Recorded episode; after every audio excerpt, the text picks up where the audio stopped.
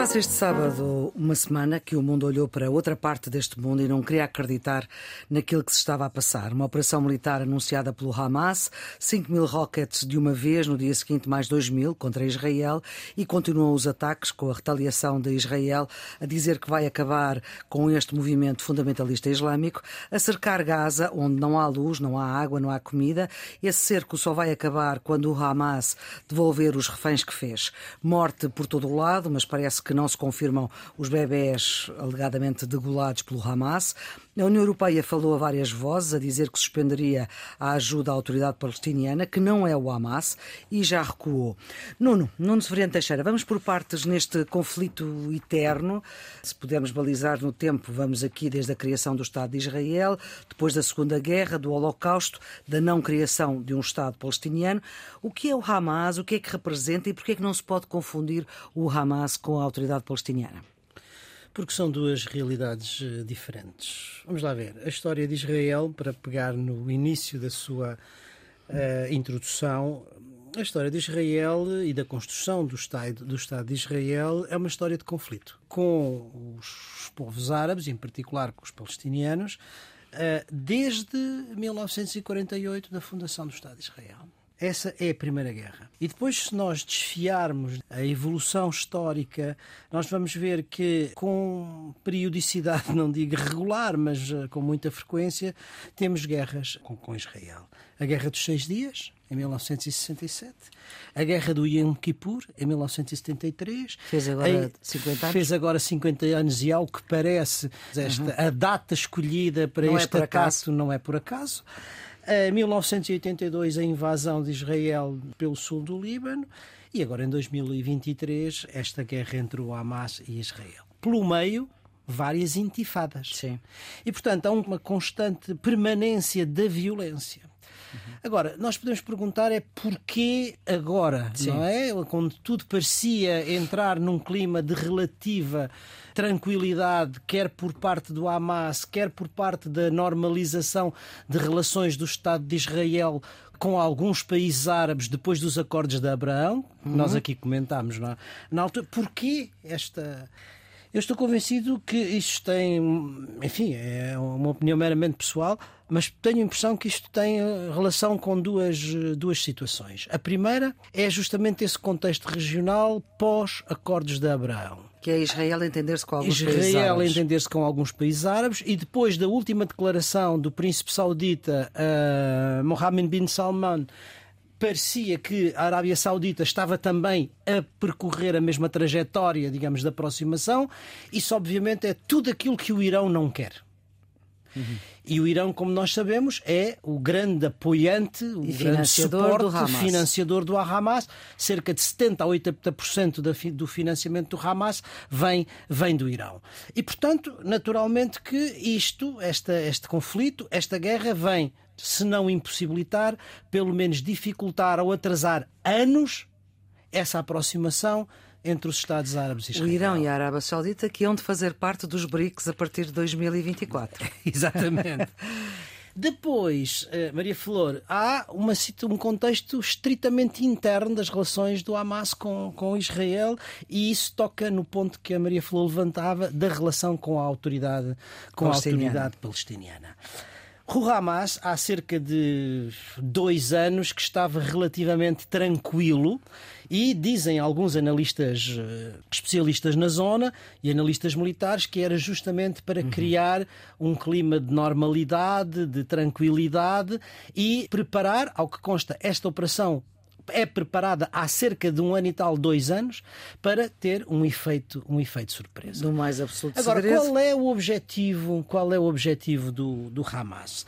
Para além do, enfim, do ataque a, Israel, tem também uma relação com a autoridade palestiniana. Uhum. É que a autoridade palestiniana que governa outra parte da Palestina, nomeadamente a Cisjordânia, uhum. não a, faixa de Gaza, que é controlada, dominada e governada pelo Hamas, Uh, está no impasse, que, que tem um, um, líder já com, com, com, muita idade, Mahmoud Abbas. Mahmoud Abbas, não há, não há eleições, está, digamos, numa certa paralisia. Isto é a demonstração por parte do Hamas que ele é o único capaz de se movimentar, de atacar Israel e de defender os palestinianos, não só da faixa de Gaza, mas o contexto global do povo palestiniano. Uhum. E nesse sentido, digamos, é uma demonstração de força, de capacidade autónoma, digamos assim, para atacar Israel, o que ele de facto, o que de facto mostrou. Agora, dito isto do ponto de vista da análise, quer dizer, a barbaridade é tal que isso não nos não, nos, não podemos deixar de ter uma, uma, uma posição de cidadania, digamos assim, e, e condenar aquilo que é claro. violência gratuita sobre civis indefesos, à queima-roupa, quer dizer, tudo isso uhum. merece a mais veemente condenação condenação do Hamas, bem, uhum. bem entendido, e, da, e desta ação. Dito isto, há uma preocupação que eu acho que temos que todos que ter, e isso é preciso também dizer-se, e em certo sentido a comunidade internacional tem essa obrigação. É dizer que a resposta que Israel vai ter tem que ser uma resposta com proporcionalidade e dentro das leis da guerra. Mas já disse que não vai ser assim. Se o não fizer, se o não fizer. Aliás, Israel também não cumpre as resoluções das Nações Unidas. E, certo, mas eu acho que a comunidade internacional, e em certo sentido, a presença de Blinken e a própria declaração de, de, de Biden, no sentido de chamar a, da atenção. Se reuniu, com, se reuniu com, com, o líder da autoridade palestiniana. É, no sentido de que deve ser feito dentro das leis da guerra. Isso é absolutamente fundamental sublinhar, ainda que Israel possa não o cumprir. Mas a comunidade internacional, e nós temos a obrigação de dizer, a resposta deve ser proporcional e deve ser feita dentro das leis da guerra. Carlos, muitos ficaram estupefactos com o anúncio do Comissário Europeu que veio dizer que suspendia toda a ajuda à autoridade palestiniana. Notícia que veio a ser desmentida. Afinal, este Comissário eh, é húngaro e uma decisão deste género teria sempre que passar pelo Conselho Europeu. Eh, mas como é que isto é possível acontecer, Carlos? O Carlos, que é eurodeputado há tantos anos, como é que é possível acontecer um Comissário dizer aquilo que é a posição de um país e não estar a representar os 27? Uh, eh, antes de mais, uh, o que se passa é que esta situação, que foi completamente imprevista, este claro. ataque bárbaro, uh, ninguém o esperava, nem as forças dos serviços de informação de, de, Israel. Isto, Israel falhou completamente na prevenção e vamos ver se, como o Nuno estava a dizer, se não vai exagerar na repressão. Um, mas tudo isto deixou praticamente surpreendidos e estupefactos os principais responsáveis no mundo inteiro. Não é? Eh, mesmo houve declarações de Biden que eh, não foram muito rigorosas porque ninguém estava à espera disto. Na Europa foi a confusão total. Não apenas o comissário húngaro, que é o comissário para a vizinhança e para o alargamento, eh, não tinha mandato para afirmar aquilo que, que disse, uhum. que, que ia suspender a ajuda à autoridade palestiniana, que é uma, é uma competência que ele não tem. Foi logo desmentido no dia seguinte Sim. pelos ministros dos negócios estrangeiros dos, dos 27 Estados-membros. Por Borrell também, Borrell foi muito. Não, outro colega dele, o comissário para a gestão de crises, que é o comissário esloveno, desmentiu logo a seguir. Mas ao mais alto nível na Comissão também vimos essa sintonia. A líder da Comissão, a alemã Ursula von der Leyen, escreveu tweets a apoiar Israel na mesma altura em que o alto representante para a política externa, eh, Borrell, se colocava ao lado da Palestina e da autoridade palestiniana. Portanto, não houve apenas um comissário que exorbitou das suas competências e falou mais uhum. para a sua capital do que para o resto da Europa houve, na generalidade das funções europeias, o não compreender deste conflito. É tratar situação, tudo por igual. A situação é complexa. A situação... O problema, eu acho que toda a gente o compreende bem, sobretudo quem tem informação, e o Nuno explicou bem. Sim. O problema não está tanto na natureza do conflito, porque é daqueles conflitos que se vão eternizar porque ninguém consegue encontrar uma solução.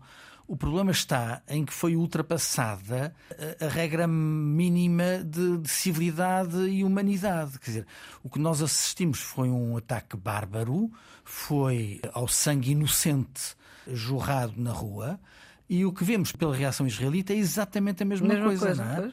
Que também os cidadãos da, da faixa de Gaza que estão a ser mortos nos bombardeamentos de Israel são civis, não é? Ora, a guerra tem regras e tem as regras ditadas pelo direito internacional. A proteção dos civis, a proteção dos inocentes. Nenhum dos lados está a fazer isto. É? eh, estão, estão a usar as pessoas como carne para canhão. E isto é, é terrível. E para lá das considerações de natureza estratégica eh, que o Nuno elaborou, que eu concordo, acho de facto que os acordos de Abraão têm muita explicação nisso, a proximidade uhum. da Arábia Saudita, a necessidade do Irão de impedir um reatar de relações entre Israel e a Arábia Saudita. Esta semana, a correspondente em Jerusalém do Le Monde dizia que o ataque do Hamas contra Israel acelera o descrédito da autoridade palestiniana e do Mahmoud Abbas. Portanto, uhum. há também uma luta Exato. pelo poder, mas se me perguntarem... Faltam líderes como Yasser Arafat, não é? Quer dizer, se, que não tem nada a ver com o Hamas. Não, era Fatah. Sim, com certeza. Era Fatah, com certeza. Era a Fatah, a mesma organização de que Mahmoud Abbas é, é o principal uh, representante. Agora, a verdade é que, se me perguntarem qual é a consequência imediata desta situação, é, a meu ver, o reforço dos radicais. Porque do lado palestiniano, quem ganha com isto é o Hamas, que está a dizer à população da Palestina: hum. nós somos os únicos é que, que fazemos a frente, fazemos frente a Israel. E em Israel está uma sociedade dividida eh, pelas tentativas de uh, Netanyahu de, de acabar com a separação de poderes, subverter o, subverter o regime. Aliás, Harari escreveu um, um texto muito bom no, no público sobre a, a, possível guerra civil em, em, Israel. Escreveu em março e esta semana volta a escrever um artigo muito crítico para Netanyahu, mas a, a apelar à solidariedade internacional com Israel. Olha, a verdade é que a consequência disto em Israel foi que praticamente as críticas a Netanyahu estão silenciadas. Há, aliás, um uhum. governo de unidade nacional pois. entre o atual primeiro-ministro e o seu principal opositor. Portanto, quem ganha com este conflito é do lado da Palestina o Hamas e do lado de Israel Netanyahu. Portanto, é uma guerra, fortalece. como acontece frequentemente nas guerras, fortalece os mais radicais e não os moderados que poderiam trazer para este conflito alguma racionalidade e alguma capacidade de diálogo. Isto que o Carlos está a dizer é muito importante. Ou seja, o reforço das eh, margens radicais eh, dos dois lados e o enfraquecimento dos moderados. Qual é o reflexo que isto tem no processo de paz? É inviabilizá-lo. Porque dos dois certo. lados, do lado israelita e do lado palestiniano, há uh, correntes moderadas que são capazes de dialogar e que são capazes de, de negociar e que querem verdadeiramente a paz. Uhum. Uhum. O que tem acontecido é que, quer do lado de Israel, tem triunfado a ala mais à direita, mais radical, como agora se vê com o governo de Netanyahu, e do lado palestiniano tem sido o Hamas, que é o radicalismo do outro lado. E estas duas forças. Radicalismo pelas... religioso também. Sim, sim, e religioso dos dois lados. Sim. Uh, uh, e estas duas forças verdadeiramente não querem a paz. E, portanto, farão tudo para impossibilitar, digamos, o, o, processo de paz, e isso, obviamente, este, este acontecimento que agora se deu, não, não, não facilita, muito pelo hum. contrário, hum. vai, vai adiar isso durante muitos anos, se não décadas. O representante da autoridade palestiniana em Portugal uh, disse numa, numa entrevista ao Diário Notícias há dois anos, uh, Nabil Abu Znaid, disse nessa entrevista que foi a intifada que levou às negociações de Oslo, das quais ele fez parte como conselheiro de Arafat, isto em 93, e depois uh, deu origem aos Nobéis da Paz para Arafat e para Rabin. E foi também a guerra de 73, lá está a guerra de, Yom do, do Yom Kippur, entre Israel e Egito, que criaram as negociações em Camp David. Portanto, eh, indo só aquilo que ele disse, foi a intifada que levou a Oslo, foi o Yom Kippur que levou a Camp David. Isto agora vai ser assim? Não, não.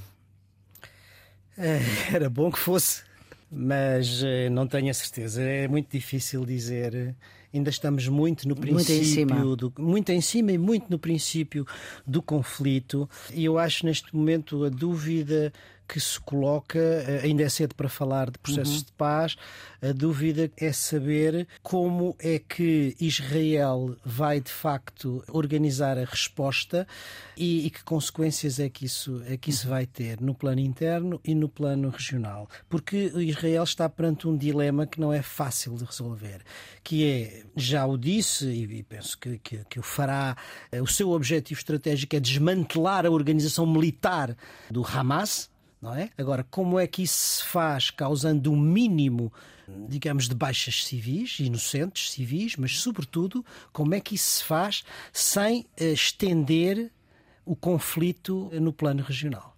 Um elemento do Hamas é um elemento morto, foi o que disse Israel. Exatamente. Uhum. Carlos, Israel é um Estado, mas a Palestina não é. Certo, exatamente. E, não, e devia ser, não é? Pois, com certeza, mas e... uh, sim, a, solução que estava prevista era que fosse. É a, é a solução de dois Estados, não é? Pronto. E uh, porquê é que não é? O, o, que nós estamos a assistir, não, porque não houve vontade política para isso, uh, o que nós estamos a assistir é, de um lado, há um terrorismo de Estado e do outro lado há um terrorismo sem Estado, não é? mas, mas o terror existe, existe dos dois lados, não tenho grandes dúvidas sobre isso.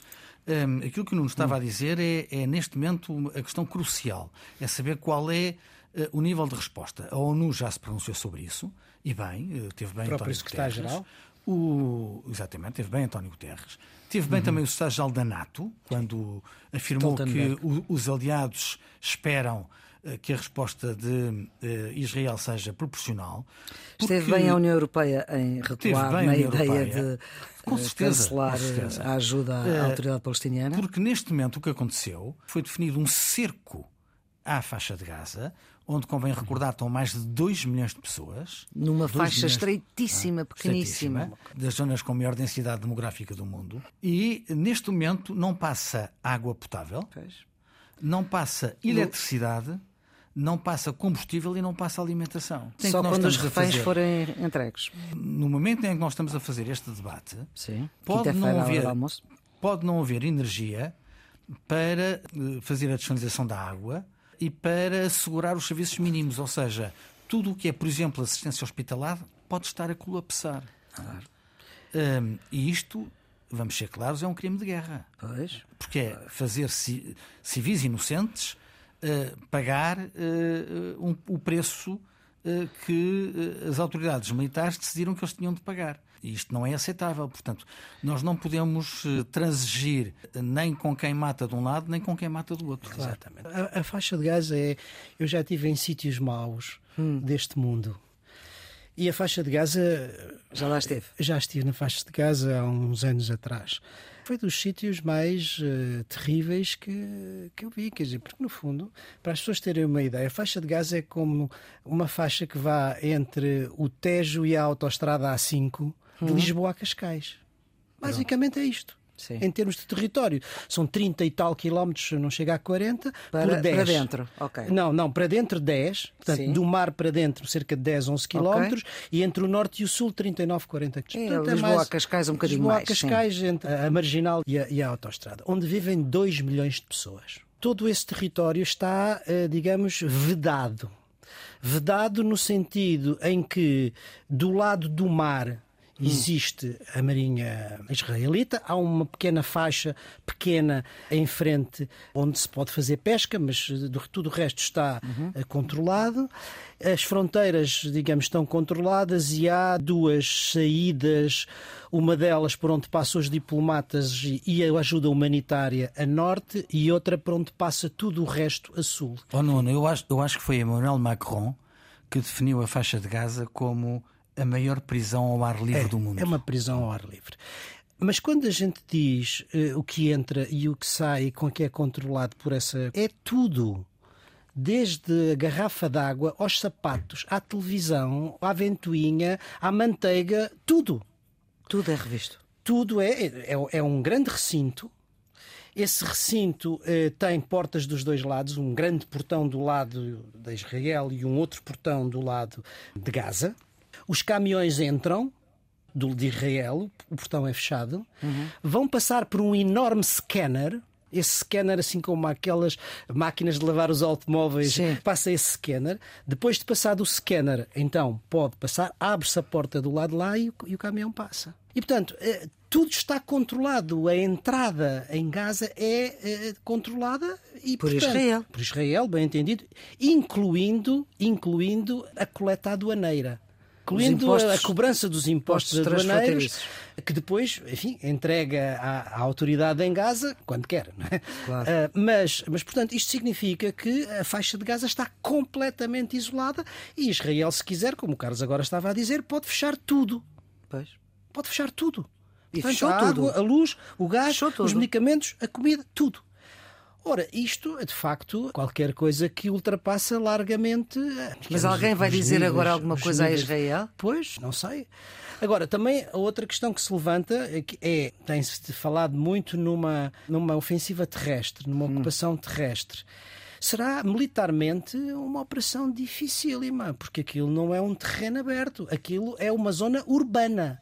São 30 quilómetros vezes 10 de eh, prédios. de prédios. É uma zona construção... completamente urbana. Portanto, significa que o combate militar é um combate de guerrilha urbana.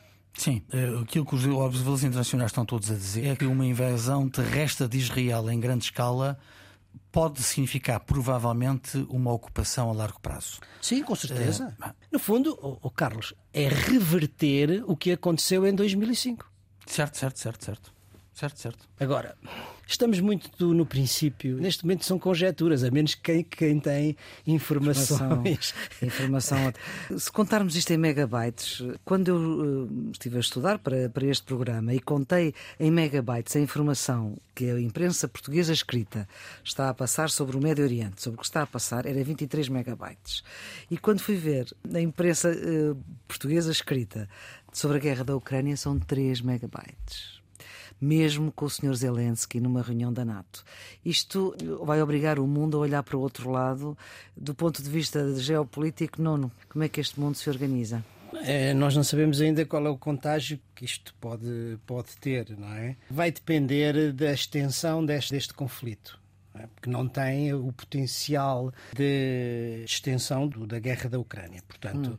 ou isto tem uma solução a curto prazo e, portanto, o contexto é local, ou tem, digamos, ou se estende e tem uma dimensão regional, e se tiver uma dimensão regional, aí inevitavelmente terá uma tradução internacional. É?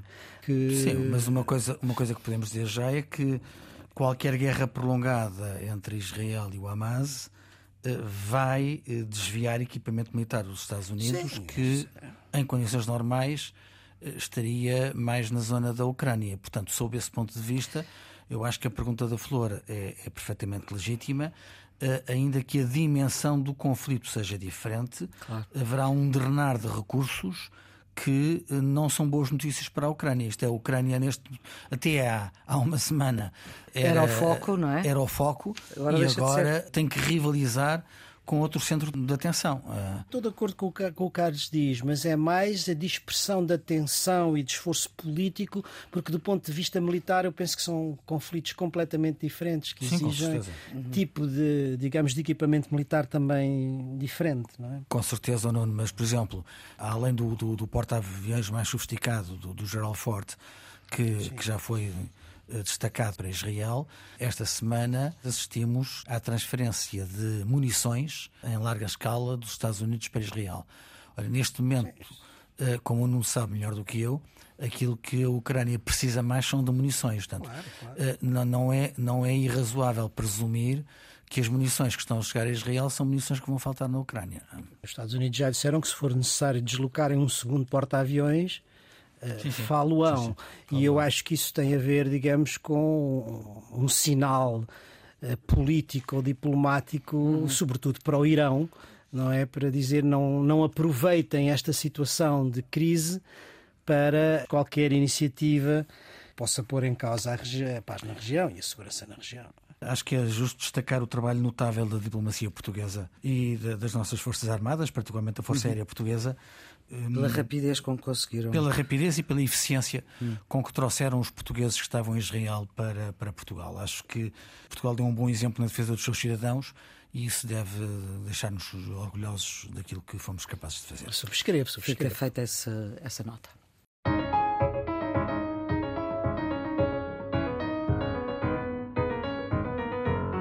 Está a ouvir Geometria Variável, edição número 144, com o Nuno Severino Teixeira, antigo Ministro da Defesa e da Administração Interna do Governos do PS, professor catedrático e presidente do IPRI, da Universidade Nova de Lisboa, e Carlos Coelho, antigo Secretário de Estado da Educação, eurodeputado do PSD e presidente da plataforma pluripartidária Nossa Europa. Da vida política portuguesa, desta semana que passou, temos Luís Montenegro a dizer à CNN Portugal que já decidiu que depois das europeias se recandidata à presidência do PS PSD, eleições europeias que diz querer ganhar, não disse se vai pré-coligado com os partidos à sua direita, exclui o Chega de em qualquer modalidade de governação. Entretanto, o orçamento para 2024 já foi apresentado, baixa dos escalões do IRS, subida do salário mínimo acima da inflação, aumento de impostos indiretos, dívida pública abaixo dos 100%. Saímos de um grupo onde estão a Grécia, a França, a Itália, a Espanha, Reino Unido e até os Estados Unidos, a China e o Japão. Carlos, o líder do PSD disse que este era um orçamento pipi, um orçamento que aparece bem vestidinho, muito apresentado apresentadinho, mas é só aparência, é assim muito betinho. Estou a citar. Aqui na Antena 1, Fernando Medina, o Ministro das Finanças, disse que precisava de tradução. O Carlos quer ajudar? Não, eu acho que é, que é evidente, não é? é? Desde logo a questão fiscal, não é, é, há uma iniciativa do governo para eh, haver uma, uma redução da coleta em sede de IRS, mas há um conjunto de impostos indiretos que sobem. Aliás, a maior parte dos analistas eh, então, mas isso eu já disse, sim, sobe, e, e, não sim. Tem, é, é e é por isso que... que... o orçamento é pipi e betinho que, e é muito bem sim, apresentadinho. Apresentadinho porque, porque induzem erro, não é? Eh, as pessoas acham que vão ter um grande benefício e recebem por uma mão e, e tiram-lhes pela outra. Eh, isso é hum, relativamente claro, não é? Portanto, sob esse ponto de vista, é um orçamento que induz em erros portugueses. Pronto, a seguir, Fernando Medina disse, disse que Montenegro tinha dito isto porque não tinha mais nada para dizer sobre o orçamento. Não, eu acho que a posição de Luís Montenegro sobre o orçamento foi clarinho. Primeiro foi tornar claro que não se espera uh, do PSD um voto diferente daquilo que teve os outros orçamentos uh, e foi uma, um discurso de desconstrução daquilo que foram as facilidades aparentes que o governo desenvolveu em matéria orçamental. Portanto, este não podia ser um orçamento que o PSD podia apresentar, porque baixa o IRS, os escalões, como não, o PSD não, não, tinha proposto. Não, baixa tanto quanto o PSD propôs, por exemplo, é? E aquilo que baixa, portanto, que dá com uma mão, retira pela outra com o aumento dos impostos indiretos. Segundo aquilo que eu vi em todos os analistas, dois terços do alívio nos impostos diretos são compensados por aumento dos impostos indiretos. Olha, isso é é fazer as contas. É? Portanto, voto Aliás, contra... a previsão do próprio Ministro das Finanças é haver mais coleta fiscal este ano do que o ano passado. Evidentemente que você pode dizer, ok, parte disto resulta do aumento da inflação e das taxas de juros e eventualmente do emprego e até da atividade económica. Se nós formos muito otimistas relativamente ao crescimento da atividade económica, vamos ser otimistas relativamente à coleta fiscal. Agora, a gota não dá com a perdigota, como se costuma dizer em Portugal. Uhum. Por um lado, o governo diz vou baixar os impostos, e por outro, no próprio documento do, que o governo apresenta, prevê um aumento da arrecadação fiscal. Isto é, vão ter mais receita com impostos do que tiveram ano passado. Dívida pública abaixo dos 100, baixa dos escalões de IRS, sobe salário mínimo acima da inflação, aumenta impostos indiretos, a banca não é tocada. Carlos, o seu voto é contra e Nuno, o seu voto é a favor deste orçamento? O meu voto é a favor. Vamos ver por partes. Primeiro, uh, o orçamento pipi e betinho. Não é linguagem que se use e que dignifique quem a usa e, enfim, em geral, não dignifica a política. Mas o Carlos quer dizer alguma coisa sobre isto? Não, eh, eh, numa vida política portuguesa em que às vezes se, se socorre do insulto e da agressão baixa, Pipi Betinho até é divertido. Não, não parece que ninguém possa ficar ofendido com isso. Continua, não? Agora as coisas sérias. Eh, eu acho que este orçamento é rigoroso, é equilibrado e é prudente. É rigoroso porque continua, confirma e consolida a trajetória de contas certas que já vinha de trás. Pela primeira vez, nós temos num orçamento a previsão de um excedente orçamental. Note-se que no tempo de Maria Centeno o excedente foi feito na execução, não Sim. na previsão orçamental. Vamos ver e, se portanto, essa previsão se confirma. Vamos ver se é? essa previsão se confirma, mas é de 0,2% Segundo, pela primeira vez, desde 2009, Sim. a dívida pública baixará para baixo dos 100% do PIB e fica Sim. nos 98%. É essa a previsão, mas isso é um orçamento, é, é uma previsão. Exatamente, é antecipar uma meta que era para Exato. 2025. E isso significa que os juros da dívida pública portuguesa estão praticamente ou quase ao nível dos da Alemanha e isto é. Isso é poupar dinheiro, vista, sim. É, exatamente. E, portanto, uhum. é obviamente um orçamento de rigor.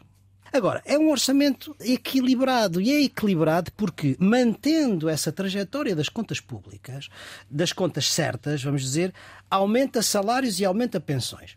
Não aumenta tanto quanto as pessoas gostariam, como é óbvio. Eu também gostaria, também sou funcionário público, também gostaria de ser mais aumentado. Mas quer dizer, aumenta no que diz respeito aos salários o nível da inflação, pelo menos, é? uhum. cobrindo o aumento da inflação, e nas pensões, entre 5% e 6%, ultrapassa a própria inflação. Depois, eh, cresce despesa pública. Um aumento de despesa pública em certos setores. Sim a saúde, por exemplo, também há. A defesa, coisa raríssima. Eu nunca tive essa sorte. Sim, quando foi Ministro da Defesa. e ao mesmo tempo reduz a carga fiscal. Claro que a descida do IRS é o elemento emblemático, mas depois há a compensação, como a Maria Flor disse e o Carlos, na subida dos impostos indiretos. Mas isto significa que, do ponto de vista dos rendimentos disponíveis das pessoas, há, na sua grande maioria, uma, uma baixa.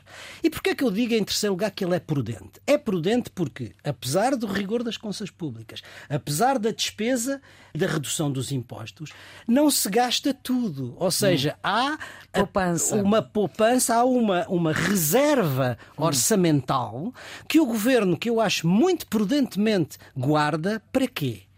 Para a hipótese de haver situações inopinadas, como, como é previsível que haja guerra na Ucrânia, guerra no Médio Oriente, inflação, subida do preço, do preço dos combustíveis, sobretudo com a guerra no Médio Oriente, economias, particularmente a economia alemã, em, em estagnação Sim. ou eventualmente em recessão. Portanto, obviamente, perante isto, o governo tem que ter alguma prudência. Uhum. E, nesse sentido, este, este orçamento, para além de rigoroso e de equilibrado é eh, relativamente prudente. Nesta semana, António Costa esteve reunido com Fernando Araújo, o diretor executivo do Serviço Nacional de Saúde. Finalmente, ao fim de um ano, tem os estatutos aprovados. Isto depois de uma reunião da Comissão Política do Partido Socialista, que tem como ponto único da sua ordem de trabalhos análise da situação política.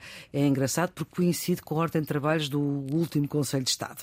Mas nesta, nesta reunião, o que interessou foi aquilo que Carlos César, o presidente do Partido Socialista, veio dizer, porque alertou o Partido Socialista para ouvir os protestos na educação, na saúde e na habitação. Este orçamento ajuda a ouvir esses protestos, Carlos? Não tenho muitas dúvidas sobre isso. Repare, hum. uh, para lá do que nós já dissemos sobre a matéria fiscal, o que é que os portugueses podem esperar deste orçamento? Sob o ponto de vista do bem-estar, a previsão do crescimento do PIB é muito baixa, é de 1,5. Ou seja, a, a conclusão é que a economia portuguesa vai continuar a crescer pouquinho. Eh, o governo lançou loas sobre o aumento do emprego. Olha, em termos de salários, o que está previsto é um aumento de cerca de 8% do salário mínimo, que, uhum. em minha uhum. opinião, vai ser parcialmente consumido uh, com o aumento uh, dos impostos indiretos, mas uma progressão do salário médio de 5%.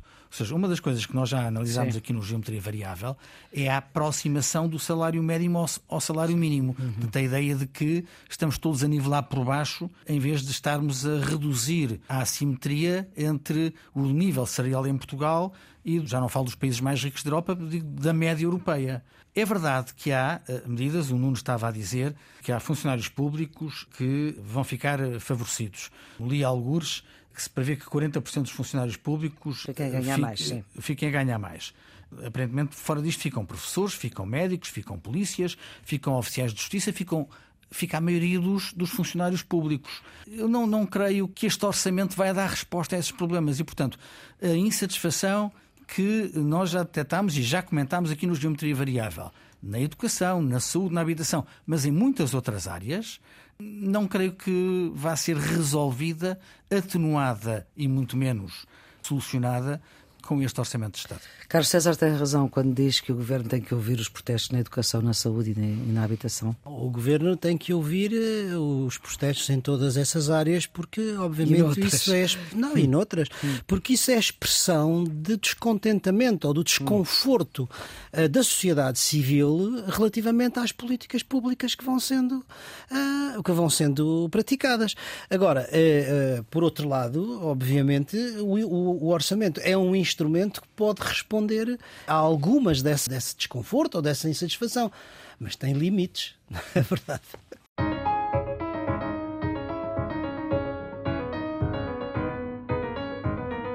Ora, vamos para os nossos redondos, bicudos e quadrados. Carlos, o seu redondo?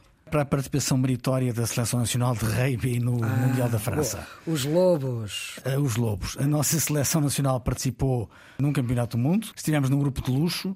As derrotas com a Austrália e o País de Gales não chocam, porque falamos de seleções com um grande histórico no rugby. O empate com a Geórgia soube a pouco, mas já deu para celebrar. A vitória frente às Ilhas Fiji foi o coroar de uma participação que nos orgulhou a todos. Nós sabemos que em Portugal o futebol consome horas infinitas na televisão, toneladas uhum. na página dos jornais. E da rádio também. E, e da rádio, damos pouca atenção a outras modalidades.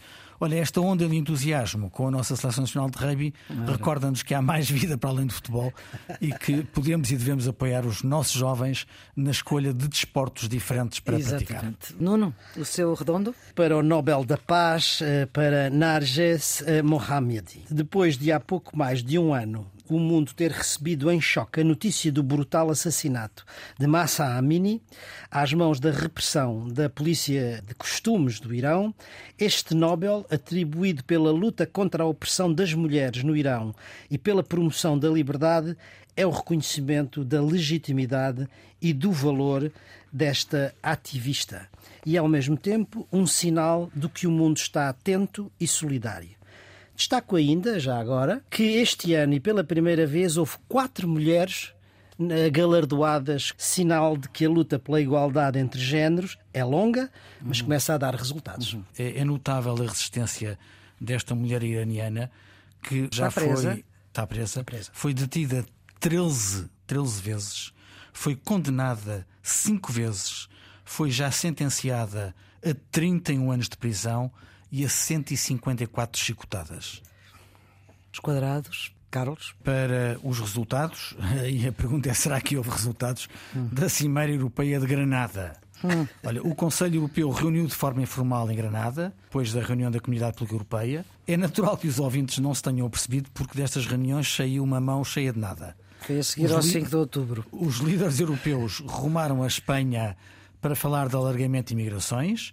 No final do dia, sobre o alargamento, tivemos posições conservadoras sobre a velocidade do processo, que vai contrastando, aliás, com os discursos de apoio à Ucrânia e à Moldova.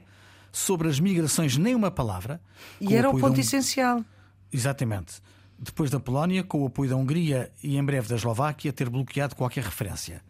A cimeira da comunidade política e o Conselho Europeu foram mais um fracasso da presidência do Conselho de Charles Michel e da presidência espanhola da União Europeia. Entendem-se as circunstâncias, mas ninguém compreende que a Europa reúna ao mais alto nível para nada decidir. É assim que se prejudica a credibilidade das instituições e mesmo a sua autoridade. Nuno. O quadrado vai para as previsões do FMI para a economia portuguesa. De acordo com as previsões publicadas esta semana pelo World Economic Outlook, a inflação média em Portugal deverá cair para 3%, portanto, abaixo da média da zona euro, com 3,3% em 2024.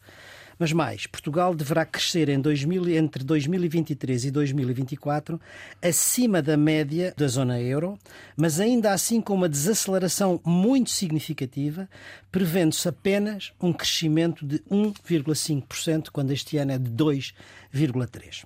Este abrandamento deve-se certamente ao impacto eh, do fraco dinamismo das economias desenvolvidas e, em particular, da economia alemã.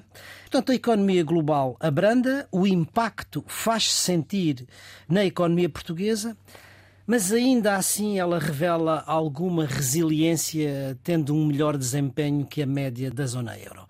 Mas, enfim, acho que é pouco. É por isso que é quadrado. Pois, e vamos ver se as previsões do FMI acertam para Portugal, que geralmente não costumam acertar. Não Ora bem, vamos para os bicudos, Carlos, o seu. Vai para os pagamentos em atraso em Portugal. Os pagamentos em atraso das entidades públicas em Portugal acumula quase 900 milhões de euros até agosto. É um valor inacceitavelmente alto, são quase mil milhões de euros, olhando para as dificuldades que muitas empresas eh, enfrentam, sobretudo aquelas que fornecem o Estado é um aumento de quase 80 milhões de euros num mês.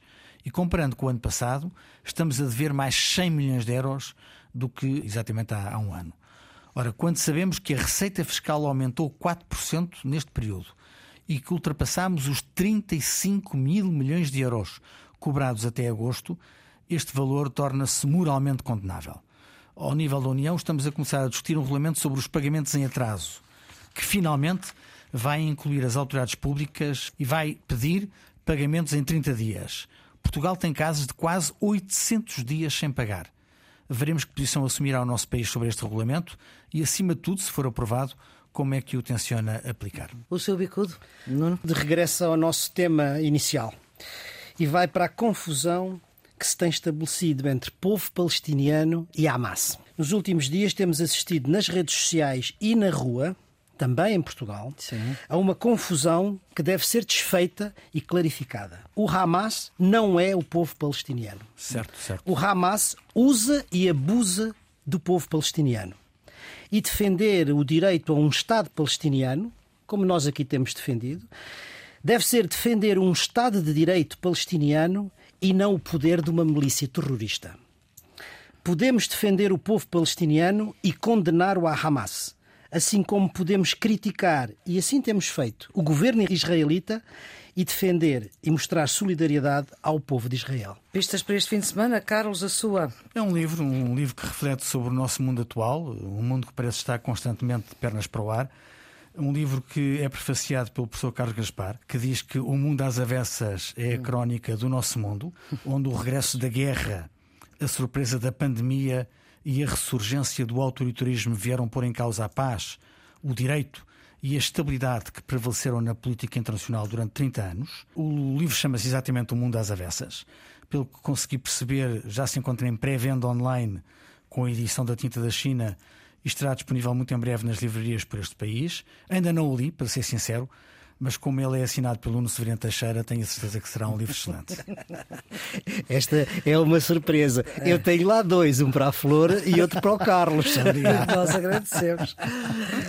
Na sua pista, Nuno. A minha sugestão deste fim de semana vai para o aniversário, para a festa de aniversário da Culturgest. A Culturgest faz 30, 30 anos. anos e comemora com três dias, três noites de festa e um programa muito diversificado com exposições e concertos esta sexta-feira com uma grande festa com DJ na garagem da Caixa Geral de Depósitos e a inauguração de uma exposição que apresenta a coleção de arte da própria Caixa Geral de Depósitos e também a inauguração de uma nova galeria para ver nos próximos dias. Ponto final nesta edição do Geometria Variável, número 144, para a Antena 1 RDP Internacional e podcast. Nuno Severino Teixeira e Carlos Coelho são os residentes fixos deste programa de análise que tenta reter aquilo que mais importante se passou na semana. A produção é de Ana Fernandes, os cuidados de gravação de João Carrasco e a edição de Maria Flor Poderoso. Tenham um bom, uma boa semana.